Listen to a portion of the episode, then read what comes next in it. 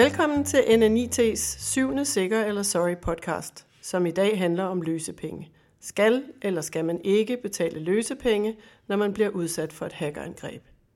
Mit navn er Tina Hinsbo, jeg er moderator på dagens podcast, og som vanligt har jeg selskab af NNIT's direktør for Cybersecurity og Compliance, Ebbe B. Petersen. Med os i dag er også Krilles Jansen, som er direktør for Customer Success hos Microsoft Danmark, hvor IT-sikkerhed i den grad er kommet på dagsordenen over for kunderne. Krilles, vil du kort præsentere dig selv og fortælle lidt om baggrunden for, at Microsoft nu går all in på IT-sikkerhedsmarkedet, og for eksempel komme lidt ind på, hvordan du ser trusselsbilledet for øjeblikket? Det vil jeg meget gerne, så tak fordi jeg må være med i dag.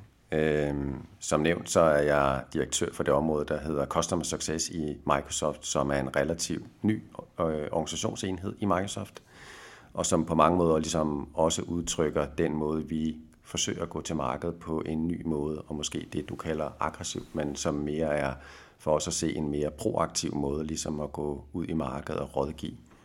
Det, det der er øh, vores opdrag, det er i virkeligheden to ting. Det ene det er at rådgive omkring det innovationspotentiale, som vi ser, der er. Vi arbejder primært med store private virksomheder og offentlige institutioner. Og selvfølgelig, når man sådan ligesom har besluttet, at vi vil gerne lave digitale løsninger, som vedrører brug af Microsoft-teknologi, øh, hvordan kan vi hjælpe aktivt med at give gode råd med på vejen omkring, hvordan man rent faktisk skal lykkes med det. Den anden side af det, vi gør meget, det er selvfølgelig at rådgive omkring de risici, som vi ser.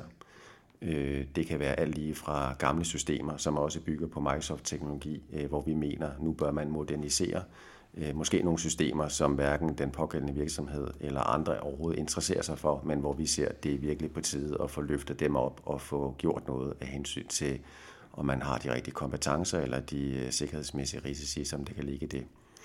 Øh, det sidste, som, også, øh, som vi også gør, men det er sådan mere noget, vi har fået med, det er alle de virksomheder, der retter henvendelse til Microsoft, hvis man har brug for hjælp med noget, der ikke virker, eller fordi man er blevet angrebet sikkerhedsmæssigt på den ene eller den anden måde, og gerne vil have Microsofts assistance til at løse de her udfordringer, så er det også den del af organisationen, der hjælper i den sammenhæng. Øhm, og øh, på den måde øh, har jeg jo desværre også øh, syn for, at der er relativt mange, øh, også i blandt danske virksomheder, som på en opadgående kurve bliver eksponeret for forskellige cyberkriminalitet. Og hvordan ser du det trusselsbillede, vi står i i øjeblikket? Jamen, vi ser det øh, som højt og meget højt. Og øh, jeg vil sige, at det er ikke bare en vurdering, Microsoft har. Hvis man også kigger på øh, øh Center for Cybersikkerhed, også i Danmark, og går ind og kigger på deres vurdering, øh, så er vurderingen meget høj. Øh, nu er det klart, sådan geopolitisk, så er vi i en særlig situation lige nu. Men selv hvis man går før det, og de år, der ligger før, øh, så ser vi meget tydeligt, at der bliver investeret meget mere i at bygge digitale løsninger, end at man tilsvarende bygger i at skabe en sikker IT-infrastruktur eller rammer omkring det øh, som et fundament. Øh, så den, øh, hvad skal man sige, det, det, den, den forskel på, hvordan man investerer, den er ligesom kun blevet større og større gennem årene. Øh, og vi bevæger os jo ind i noget, øh, hvor, øh, bare for at sige sådan, det mest åbenlyse, at alting bliver kun mere og mere digitalt. Alting bliver kun mere og mere ligesom connected. Og øh, det gør jo også, at, øh, og ikke mindst øh, når vi står i en coronatid, hvor endnu flere begynder at arbejde hjemmefra, så hvad skal man sige, hele berøringsfladen til vores digitale tilgang, den bliver større og større, at når der sker angreb, så er konsekvenserne så meget desto større. Øh, så det er sådan den ene del. Øhm, den anden del, det er, at øh, som det er mange bekendt, så er vi jo gået fra, at øh, cybersecurity øh, og angreb, det er noget, der er løftet fra at være små øh, garagevirksomheder øh, eller øh, personer, til at være virksomheder, til at være statsfinansierede institutioner, som i virkeligheden sætter rigtig meget på spil i forhold til den del af verden, som vi øh, og de værdier, som vi ligesom bygger vores samfund på. Øhm, og derfor øh, på alle de plan ønsker Microsoft også at være en mere aktiv spiller øh, for at adressere den risiko, øh, som vi ligesom står overfor. Hmm. Vi skal også lige høre dig, Abe, fordi Jamen, at du er jo også øh, ude at rådgive og, og råbe lidt højt øh, for tiden. Du har blandt andet lige været aktuel med en klumme i, IT-Watch, hvor at, øh, du har talt lidt om, at der bliver gjort noget, men det er, det er ikke, øh, det er langt fra godt nok, tror jeg nok, der stod i overskriften. Det kan man sige, og det er jo en lidt en, en tragisk situation, vi er i øjeblikket i den globale verden, øh, for lige at, at referere til det, du snakker om, Krille. Øh, jeg synes jo, det er, er, er betryggende et eller andet sted, og så se, at mange af vores øh, kunder nu øh, begynder at bruge tid på at hvad kan man sige, øge deres monitorering af deres netværk. Øh, vi ser en øget øh, hvad kan man sige, øh, tilgang til, at folk faktisk vil gerne have de her cyberdrills, altså hvor man øver nogle forskellige scenarier, øh, og, og prøver at finde ud af, hvad, hvordan skal vi agere, hvordan kan vi agere hurtigt.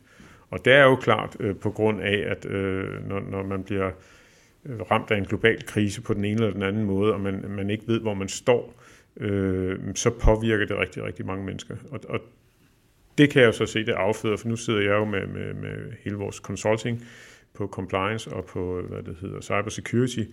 Øh, og trusselsbilledet har ændret sig. Altså, det er der ingen tvivl om. Altså, der, der er en øget angst for, at øh, det vi så for øh, hvad, efterhånden fem år siden med, med NotPetya, der, der ramte ind i den finansielle sektor og energisektoren i, øh, i øh, Ukraine tidligere fra, fra Rusland, Øh, det med frygter man igen, fordi det rammer bredt. Altså det kan godt være, at det er et target attack, øh, som, som øh, nogle kriminelle eller hvad kan man sige, warfares øh, prøver at yde mod en, en, en kritisk infrastruktur, men den kan lige så godt ramme øh, andre steder. Vi så det også historisk tilbage med, med Stuxnet, øh, som er noget af det første cyber warfare våben, der blev lavet. Øh, det ramte jo altså også øh, amerikanske infrastruktur, øh, og, og, og der var alarmlamper rundt omkring på øh, forskellige øh, øh, hvad kan man sige, fabrikker eller platforme, der arbejdede med, med de samme øh, IoT-devices, som var, var target øh, under øh, Stuxnet. Og det er jo det, man er bange for. Altså, så, så en ting er, ja, vi er måske ikke i, øh, hvad kan man sige, i øh, hot zone, forstået på den måde, vi er øh, her i Danmark i hvert fald en, en del af NATO. Øh, men det, der rammer andre lande, og der, hvor krigen den foregår, når vi snakker cyber, den kan ramme andre steder. Altså det, det, er, jo, det, er, jo, det er jo ligesom, hvis man laver en tæppebumpning øh, i, i militære termer, øh, som er lidt skræmmende i min verden. Altså, mm. Og det er jo derfor, vi er, øh, og jeg opfordrer til, at vi er ekstra alert og bruger alle de øh, tools, som vi nu engang har. Det, der ligger i vores øh, værktøjspakker, øh, når vi kigger på øh, Microsoft-løsningerne, øh, få aktiveret alle de ting, vi kan. Og det er jo det, vi er ude og, og prøve at hjælpe vores kunder mm. med. Så det, man kan konkludere lige i øjeblikket, det er jo også, at, at øh, risikoen for at blive ramt af et uh, cyberangreb og, og måske blive udsat for et krav om løsepenge, det er, ja. det er clear and present. Det har aldrig været højere, vil jeg sige. Altså, så, så, så er der måske nogen, der, der udtaler sig om andet, men, men truslen har aldrig været højere, fordi at vi har en, en, øh, hvad kan man sige, en aktiv øh, krig i, i, i verden et eller andet sted, som hvor cyber øh, også er en del af, af våbenteknologien, der bliver brugt.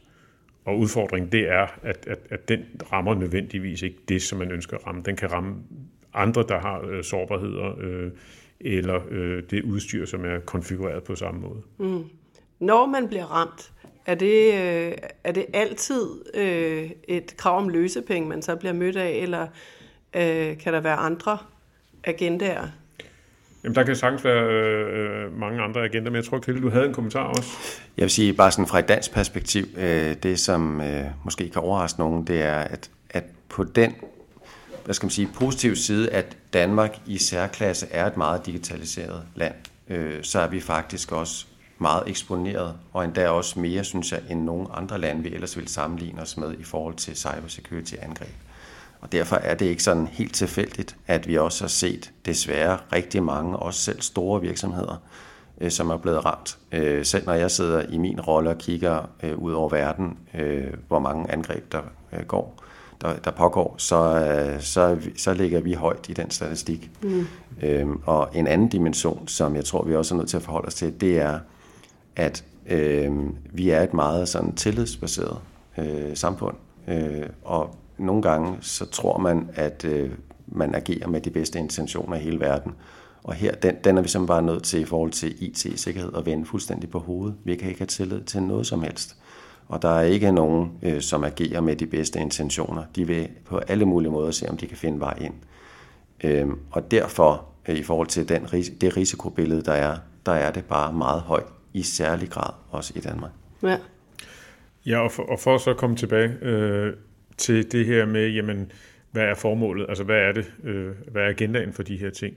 Altså når vi snakker øh, warfare, jamen så er det klart, det, der kan man lægge en plus en sammen, og, og så se, øh, hvorfor man gør de her ting, og specielt med ransomware, fordi det er bare destruktivt, du får ødelagt, du får smadret øh, noget infrastruktur, som så ikke kan komme op og køre igen, og tager relativt lang tid at få reetableret, hvis man ikke har truffet de for fornødne hvad kan man sige, øh, forholdsregler for det, og have styr på sin backup, og hvad der nu ellers måtte være. Det, det ved folk jo, hvad man skal gøre i dag. Men men der kan være mange formål med, hvorfor man gør det. Og der, der synes jeg, der skal man også øh, differentiere sig lidt og se, hvad er trusselsbilledet, fordi vi har også nogle cyberkriminelle, som øh, ligesom os andre har haft corona og har haft rigtig meget tid derhjemme. Øh, og for at vende tilbage til øh, sidste år, hvor vi så, øh, at øh, hvad det italienske politi var ude og anholde, hvad var det, 105 øh, kriminelle, som havde lavet øh, noget fra mafiaen, som havde lavet noget, noget kriminalitet med cyber tools, som de simpelthen havde hyret øh, nogle, nogle hackere øh, til at lave nogle tools, som de så kunne bruge. Øh, så vi ser den der sammensmeltning mellem den kriminelle verden og øh, hvad kan man sige, øh, cyberspace-kriminelle, øh, og så de her øh, hårde øh, drenge med, med rygmærker. Øh, og det synes jeg er stærkt bekymrende. Og, og de får ligesom lige pludselig frit lejde i hele den her substats, øh, når, når, når, når der er meget hvad kan man sige, øh, store angrebsbølger af alt muligt blandet sammen. Så det at sige, at det er heroverfra, eller det kommer herfra, eller hvem er det egentlig, vi har med at gøre, eller den her gruppe øh, hyret af, øh, hvad kan man sige, øh, Ukraine beder om en, en her for eksempel, ikke? Øh, en cyberhær, og dem er der, der sikkert nogen, der joiner, og det samme i Rusland, jamen der har man øh, immunitet, hvis man er hacker derovre, øh, hvis man bare ikke hacker øh, russisk infrastruktur. Og det giver jo så også, øh, hvor vi siger, at vi har en hel masse professionelle og uprofessionelle, der er samlet i en stor pløre. Øh, så når man bliver ramt, af ransomware, øh, så kan det jo være, at, at, at, øh, at, at det er, øh, hvis det er de professionelle, der er i gang, jamen så har de været inde og hente de her øh, data. Det kan være ens IP, nogle øh, konstruktionstegninger af, af hvad ved jeg, øh, stjålet dem, og så smider man noget øh, ransomware ind, ligesom når man har stjålet en bil, jamen så brænder bilen af bagefter, så er fingeraftrykkene væk. Ransomware er glemrende tool, og det er ikke fordi, jeg skal opfordre jer til at gøre det, hvis man er kriminel derude, men, men det er et glemrende tool til at, ligesom at få fjernet øh, aftryk af, hvad man har øh, haft gang i, og hvad man har stjålet. Altså logfiler og alt muligt kan blive smadret. Øh, så det er jo den ene. Der, har man, der, der er der ingen fortrøstning i at få hentet, øh, hvad kan man sige, hvis man får en krypteringsnøgle, det får man ikke. Altså det, hvorfor skulle de kriminelle give den? De har jo gjort det for at, at brænde lortet af. Og så er der den anden mulighed, hvor du siger, at der er de her øh, kriminelle, som bare vil have noget ransom. Altså de tjener penge på det, de har en forretning omkring at, at, at tjene ransom. Øh, og de vil jo selvfølgelig gerne yde en god service øh, til dem, der er blevet ramt. Fordi får man den her gode service, øh, jamen, så har vi en god forretning. Og så kan man stole på den her hackergruppe. Og, og, og det er jo sådan lidt, kan man stole på kriminelle? Det ved jeg ikke, hvad, hvad, hvad du har en holdning til, Krille. Men, men, men jeg stoler ikke på kriminelle, lige meget om det er den ene eller den anden slags. Øh, og, og det er jo det, der kan være udfordring i den her verden. Mm.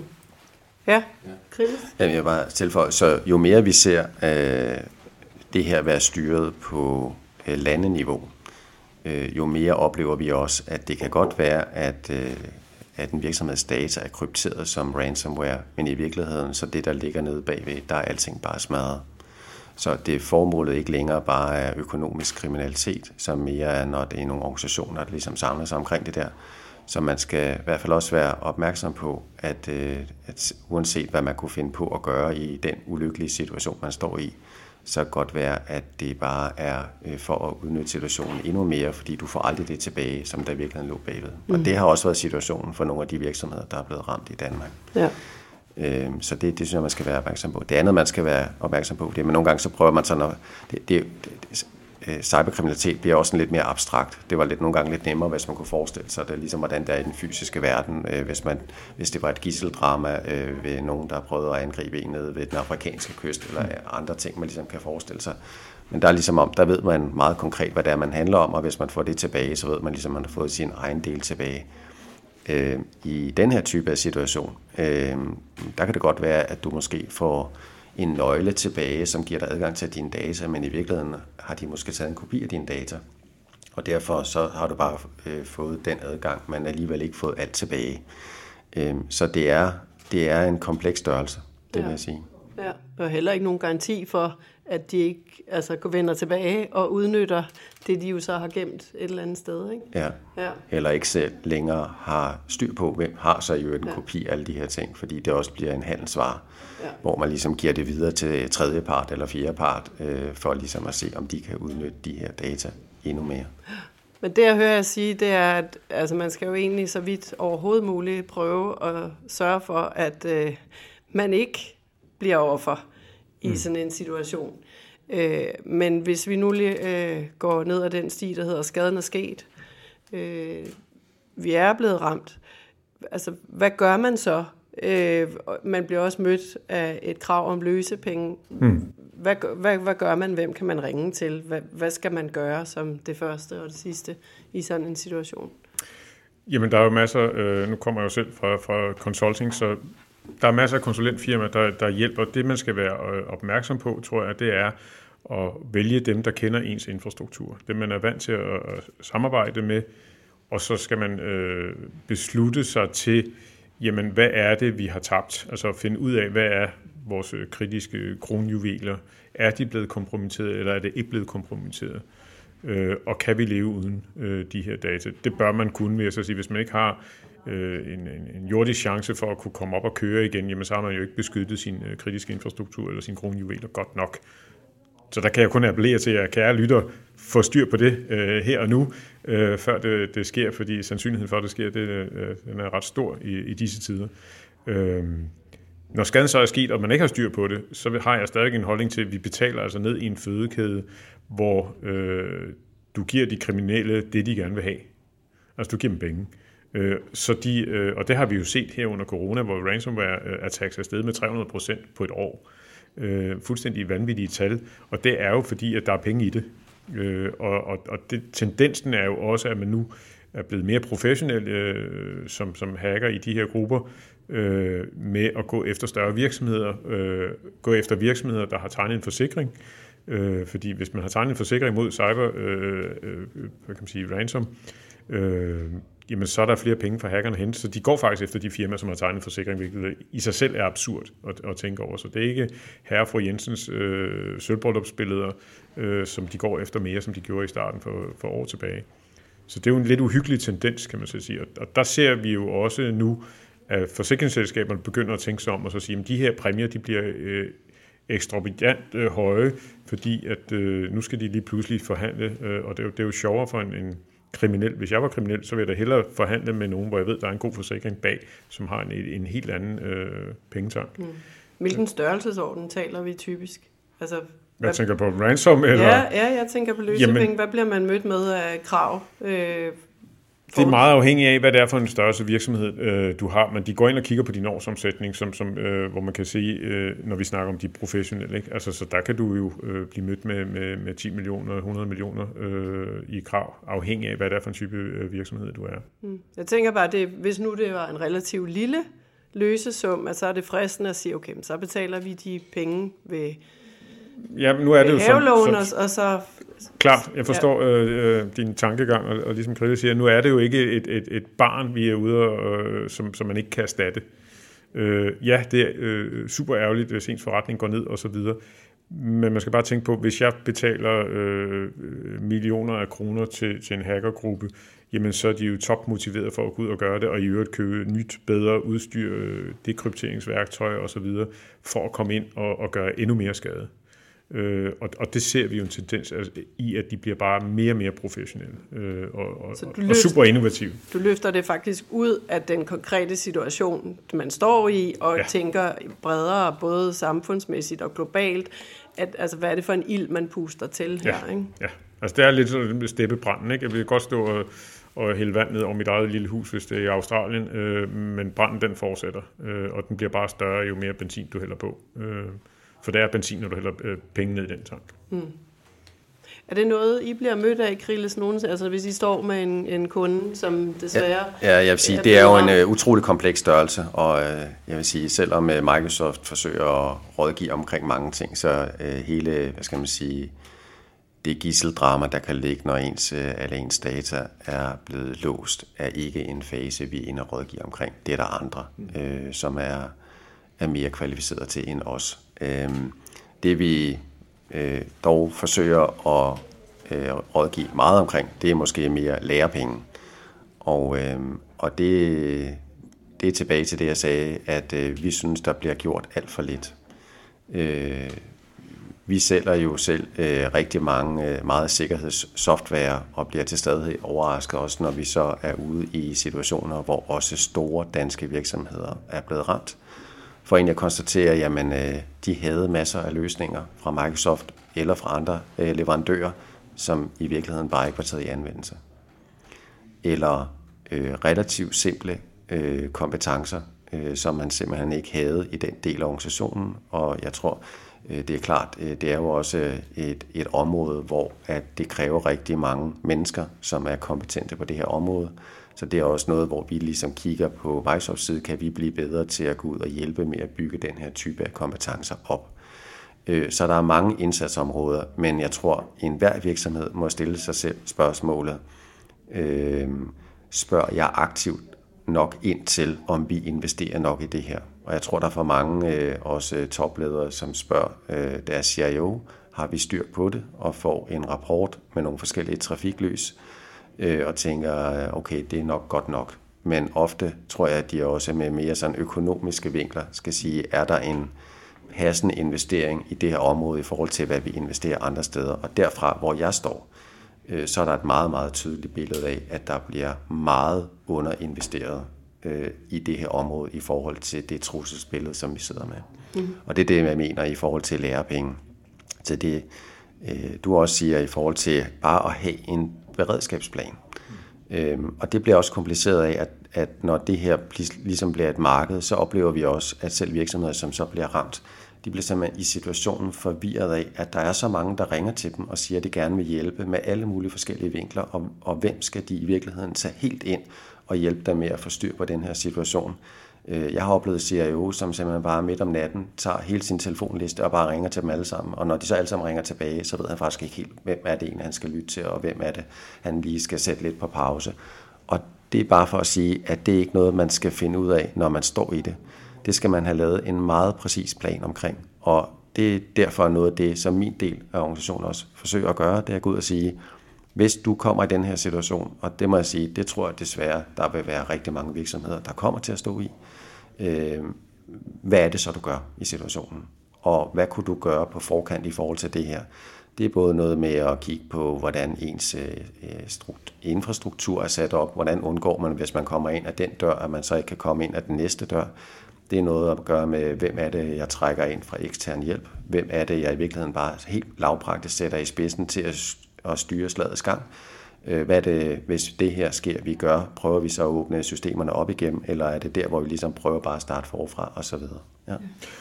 Og jeg er fuldstændig enig, og det er også øh, det, som jeg sagde før, det her med at have en, der kender ens infrastruktur. Fordi i den her verden, hvor vi har øh, software as a service, øh, og vi har cloud og hybridløsninger, øh, jamen hvem, hvorfor en udbyder hvor, hvilke data, øh, og, og hvordan får vi det her op at køre igen. Øh, Øh, det jeg desværre også har, har oplevet på, på den øh, kedelige side, det er, at man har taget et, øh, et, et smart, øh, nogle smarte konsulenter ind, som har været lidt smart i en fart, øh, og de har fået forhandlet noget og fået noget tilbage, man får noget op at køre. Man har bare glemt, at øh, det så har påvirket en del af infrastrukturen, så slet aldrig kommer op at køre, fordi det er blevet konfigureret i den forkerte rækkefølge. Så, så man har smadret mere, end man egentlig har gavnet. Øh, og, og de store øh, virksomheders øh, systemer i dag er altså afhængige af, både hvordan det kører, og så hele procedurer for, hvordan ting kommer, skal spændes op igen.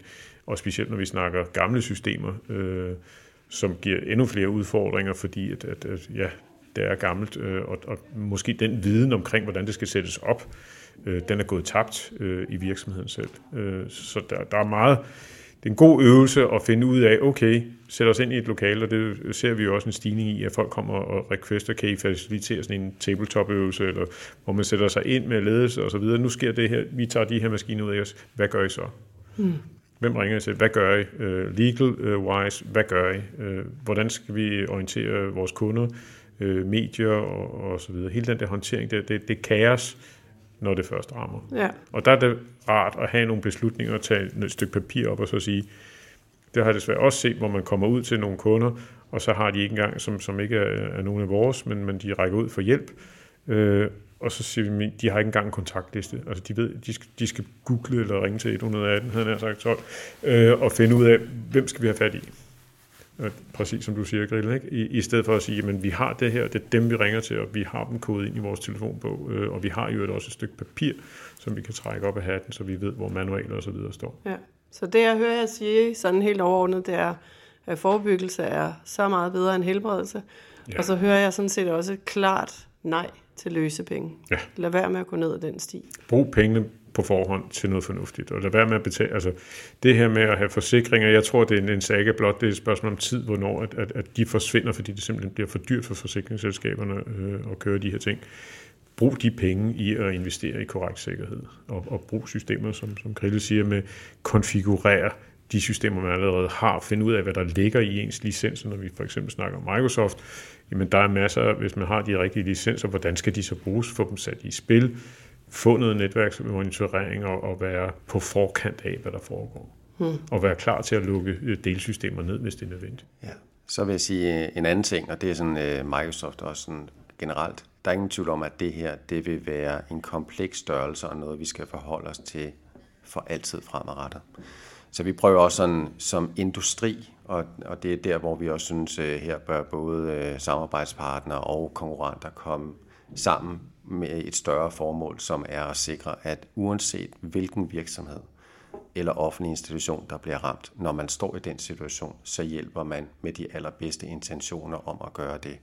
Og man også som industri hjælper hinanden med at øh, bekæmpe alle de ting, som man observerer, hvor der måtte være noget, og dele de råd og observationer med hinanden. Og derfor har Microsoft også prøvet at, ligesom at, at skabe nogle samarbejdsorganisationer, også på globalt plan, som i virkeligheden er støttet op på mange øh, fra utrolig mange sider. Øh, og det er derfor, jeg synes også, at vi som industri har en forpligtelse til at hjælpe virksomheder, og det er både på et meget praktisk plan, og hjælpe dem med beredskabsplan, og hjælpe, men også i virkeligheden øh, på et højere plan, hvordan vi hjælper med at adressere den her udfordring, så man kan blive ved med at øh, fortsætte den digitalisering, øh, som der foregår. Ja, så i takt med, at øh, hackerne de organiserer sig, så skal modsvaret på, på virksomhedernes eller aktørernes side være præcis det samme. Ja, ja. skal man finde sammen og, og dele viden og sørge for, at, øh, at setup'et i det hele taget bare bliver bedre herfra. Ja, præcis. Og, og, og for lige at vende tilbage, Tina, til det her med, med hvad, hvad koster det? Jamen altså, man bliver nødt til i, i bestyrelseslokalet øh, tænke lidt mere seriøst og så sige, jamen det kan godt være, at det er dyrt at sikre sig. For det er det. Det koster jo penge selvfølgelig. Det er ligesom, hvis man skal have en god bil, og den skal være sikker, så koster den lidt mere, end hvis man køber en, der er lavet i Indien, eller hvor det nu måtte være. Øh, tror, det var i Garmin, øh, deres løsesum, den lå også i 100 millioner øh, klassen for at få vitale data tilbage så snakker vi altså, øh, hvis man bare bruger en brøkdel af 100 millioner, så får man altså rigtig, rigtig meget sikkerhed, øh, og man kan gøre rigtig, rigtig mange fornuftige ting, selvom det er en verdensomspændende organisation. Mm. Så man skal prøve ligesom at få, få den holdning ind i sit budget, i stedet for, og, og måske skal CFO'erne være lidt mere ops på, at, øh, at de får afsat midler de rigtige steder hen i organisationen frem, for at stå i en situation, hvor, de, hvor tæppet bare bliver taget væk. Mm fra, fra den ene dag til den anden? Altså jeg vil sige, en observation, det er alle dem, jeg har været tæt på, der har været ramt. Der er ikke nogen af dem i den situation, der siger, okay, vi bygger op igen med det, vi havde i forvejen. Så det er bare det der, mm, hvor, hvorfor er det, at man ikke, man bliver nødt til at reflektere over, hvorfor er det, når det er så tydeligt, at nu skal vi bygge op igen, så vil man ikke gøre det med det, man havde. Mm. Hvorfor kan man ikke komme igennem med at modernisere i højere tempo øh, den, øh, det setup, man har øh, på forkant? Det tænker jeg er dagens sidste bemærkning, medmindre du lige vil på banen. Ja, men jeg, jeg, en god pointe, fordi det er det samme, når vi har noget hardware, hvor man kan man sige, øh, revisionsmæssigt, så afskriver vi det over tre år. Det gør vi ikke med software-systemer, øh, uden at komme ind på offentlige systemer eller noget som helst, men, men, men det er en udfordring, at man altså også skal afskrive sit software og få noget nyt ind. Jeg er ja. fuldstændig enig. Tak for snakken øh, til både Krilis Jansen og Ebbe B. Petersen. Og til jer lyttere derude, tak fordi I lyttede med. Vi håber, at I har fået lidt at tænke over, og I er velkommen til at kontakte Ebbe Petersen med opfølgende spørgsmål, og det kan I gøre via vores hjemmeside nnit.com under vores løsninger og cybersecurity. Vi høres ved.